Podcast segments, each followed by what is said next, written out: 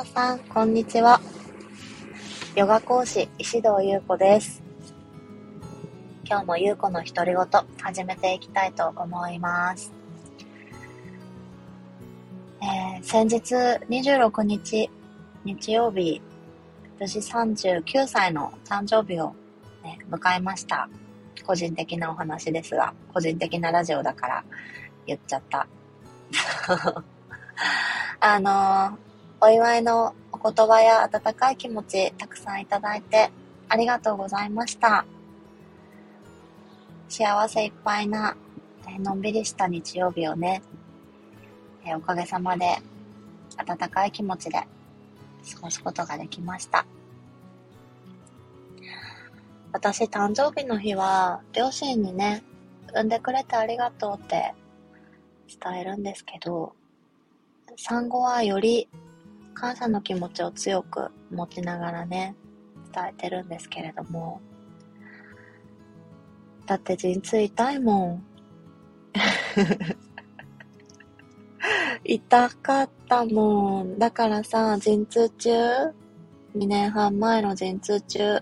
こんな思いして私のお母さんは私を産んでくれたんだなって、すごく思ったなと思ってさ、それからね、感謝の気持ちがさらに強くなったんですけど、今年はお母さんの方のおばあちゃんに、私のおばあちゃんにね、電話してみました。ふと思い立って、あの、おばあちゃん、私今日誕生日なんだって、だから電話したって言ったら、ありがとうって言ってくれて。えー、ちょっとね、遠くに住んでるんですよね。北海道の道東に、釧路の上にね、標茶町っていう町があるんですけど、そこにおじいちゃんとおばあちゃん、まだ健在で、元気でね、いてくれてるんですけど、おじいちゃんの方は、あの、しっかりね、していて、冗談も言いながらおしゃべりするんだけど、おばあちゃんはちょっと認知進んで、進んでというか私の方、私の名前とかは覚えてるんですけど、そう、ちょっとね、あの、認知があって。で、よくね、お話ししてると、昔の話をね、よくするんですよね。で、まあ、誕生日の日、おばあちゃん誕生日だから電話したよって言って、ありがとねって言って、ありがとうって言った後に、おばあちゃん何の話したと思いますか？私のお母さんを産んだ日の話、いきなり始めたんですよ。今日おばあちゃん私誕生日だから電話した。ありがとう。ありがとね。おばあちゃんはね、ゆうこちゃんのお母さんを25歳の時に大阪で産んだのって、いきなり始めて、25歳の時って、さ、おばあちゃん、そろそろ90近いんだけどね。私の母はもう65近いんですけど、そんな半世紀以上前の話を、ついこないだみたいな感じでね、私に話してくれるわけですよ。大阪のサンバさんのお家で産んだのって、朝おじいちゃんがお仕事に行っちゃってたんだけど、お腹が痛いなと思って、姉に電話したら、サンバさんに連絡してくれて、迎えに来てくれて、おばあちゃんのお姉ちゃんね。で、一緒にサンバさんの家に行ったのって、1階がサンバさんの自宅で、2階がお布団のある部屋で、で、着いたら、サンバさんはどこかのお産に出かけるところで靴履こうとしてたんだけど、おばあちゃんの様子を見て、その靴をまた脱いで2階に通してくれたの。それで間もなく、ゆうこちゃんのお母さんは生まれて、で、そのさんまさんは言ったの。色の白くて可愛い女の子ですよって言ったんだって話してくれて、私胸いっぱいになっちゃって、私のお母さんはすごくおばあちゃんに厳しく育てられたって言っていて、いや、そうだろうなって思うんですよ。昔の人だしさ、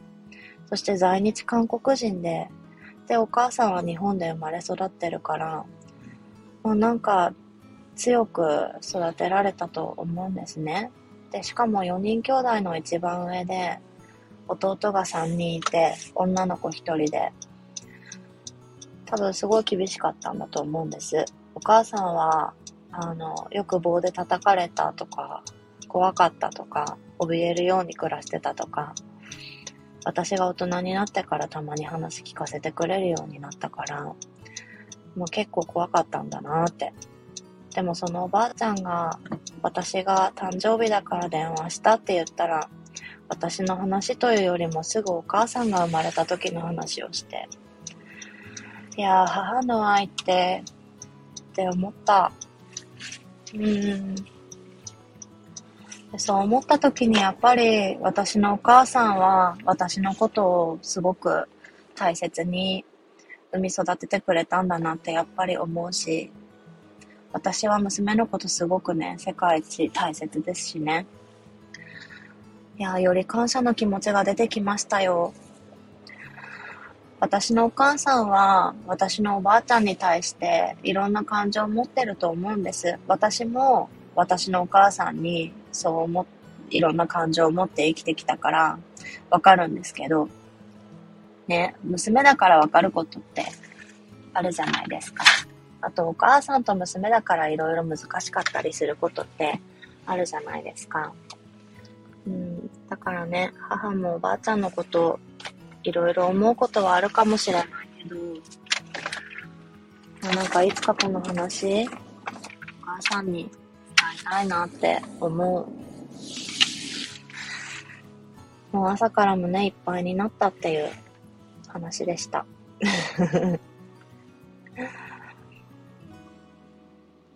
なんかすごい、私も、まあおばあちゃんじゃないけど、子供の頃のこととか結構よく覚えてる方で、だからこそお母さんにこうして欲しかったな、ああして欲しかったなって思うこと実は結構あるんですよね。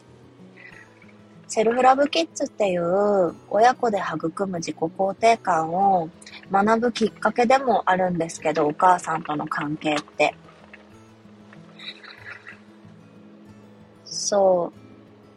う。お母さんと私の関係性があったから、結構厳しく育てられたし、まあ、一時期お母さんのことすごい嫌いだったりね。でも本当は好きだからさ、苦しかったの。うん。なんか結構それが人生の中で、私の中で苦しい部分だったんですけど、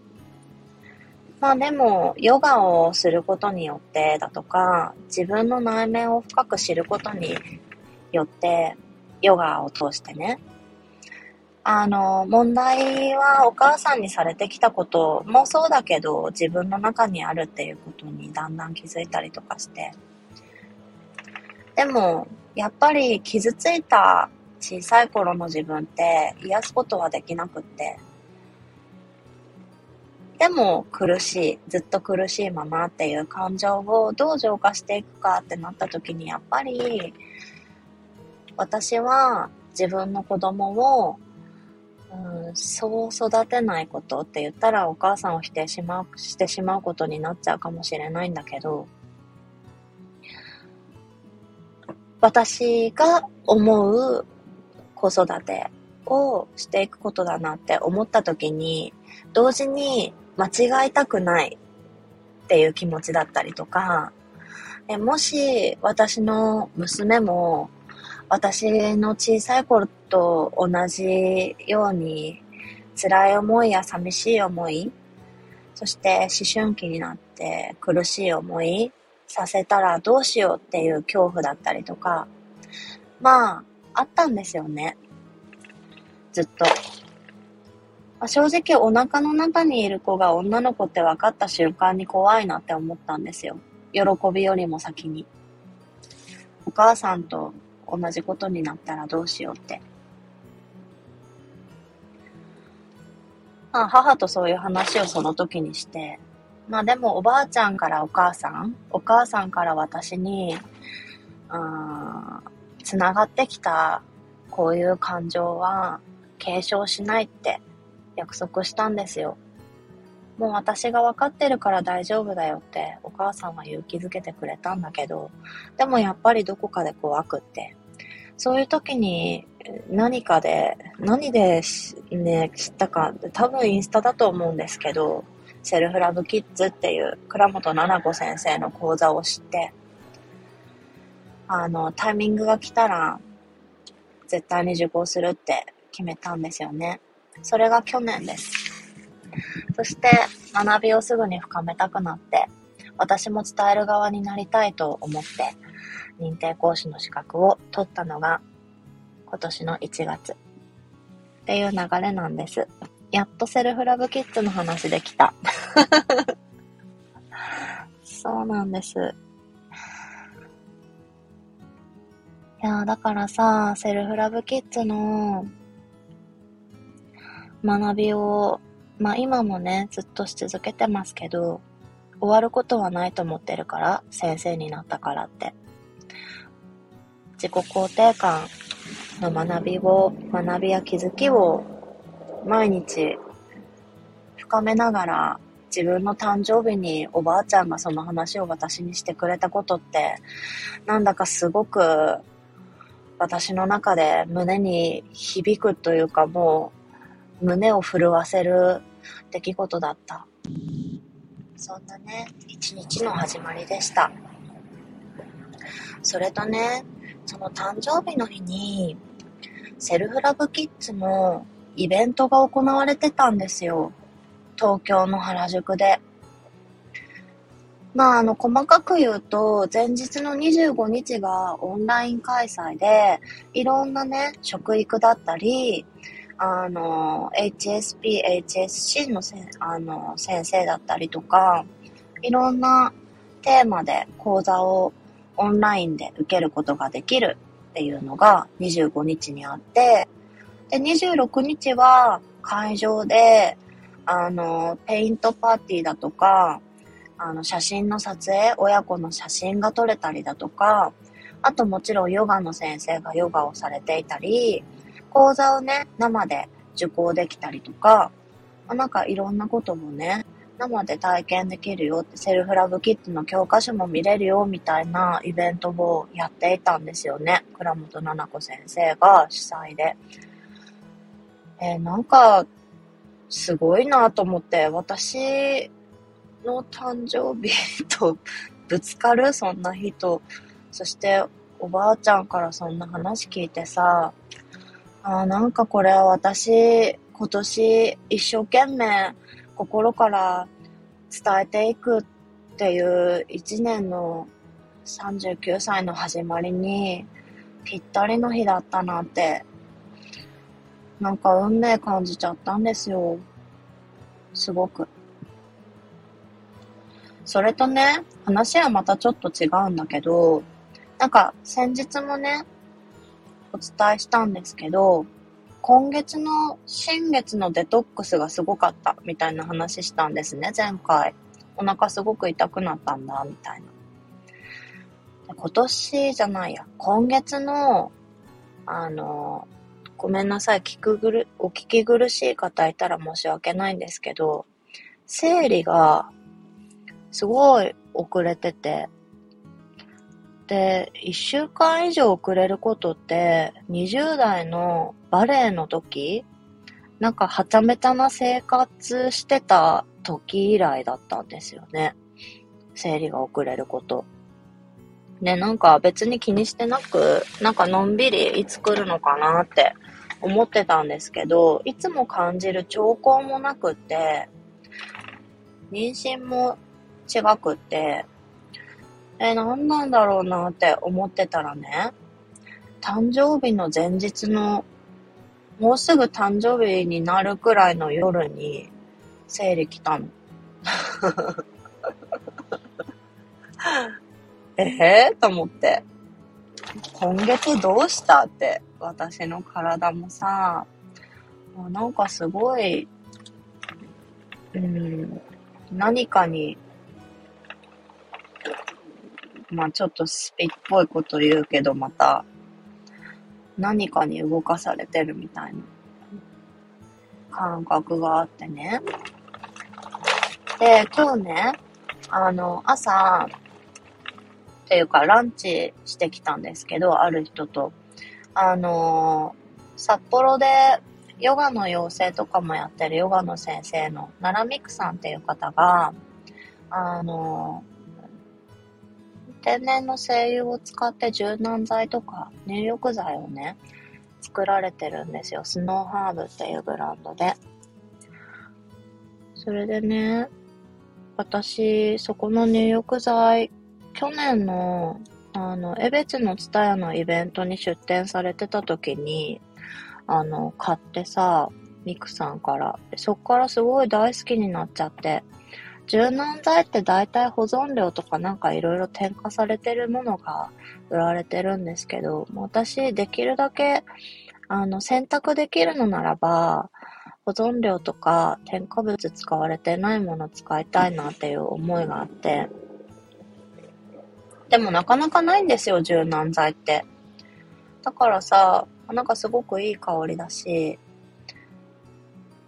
ね、保存料使われてない柔軟剤なんて、わと思って、欲しかった欲しかったと思って買ったら気に入っちゃって、なくなったらね、ミクさんにね、いつも連絡するの作ってくださいって。それで会ってもらって直接ね、あの、いただいてるんだけど、今日ミクさんのお家の近くまで出向いて、そう、買わせてもらってさ、で、入浴剤もね、なんか浄化の精油のブレンドで、浄化をテーマにした精油と潤いをテーマにしたものを、あのー、なんかちょっとこだわったお塩とかね、まあ、あと、潤いのものは、なんかわかんないけど、いろいろ 混ぜて作ってくれてて。で、そう。だからこの整理が終わる頃に、総仕上げとして、もう39歳になったけどさ、まあ、この1年の総仕上げとして、一人でその浄化のお風呂にね、入ろうかなって思ってる。でなんかいろいろおしゃべりして、今その帰りなんですけど、いや、なんか、まあ、この数日、運命とかさ、まあなんか、生かされていることを、もう、しみじみ感じながら過ごしました。そしてね、一番近くにいる家族が、誕生日は一日かけてお祝いしてくれて、特に旦那さんは私が何をしたら喜ぶか、あの、すごい考えるというよりは、なんて言ったらいいんだろうな。感じるままにそれこそ。こうしたらきっと喜ぶだろうなって感じるままに行動してくれて、あなんかすごい幸せだなって思いました。うん。おかげさまで私はこうしていられてるから、どこかの誰かに、これからね、還元できるように、ヨガもセルフラブキッズ、セルフラブコーチの活動も、えー、私らしく頑張っていこうと思います。なんか今日はちょっと、しんみりみたいな感じになっちゃいましたけど、なっちゃいましたけどっていうか、なりましたけど、こんな日もあるよね。話してて、じわじわ来てます。あの、笑うっていうことじゃないよ。じわじわ来てるって、なんて言ったらいいの？しみじみとお話ししましたけれども。また聞いてください。それではまた。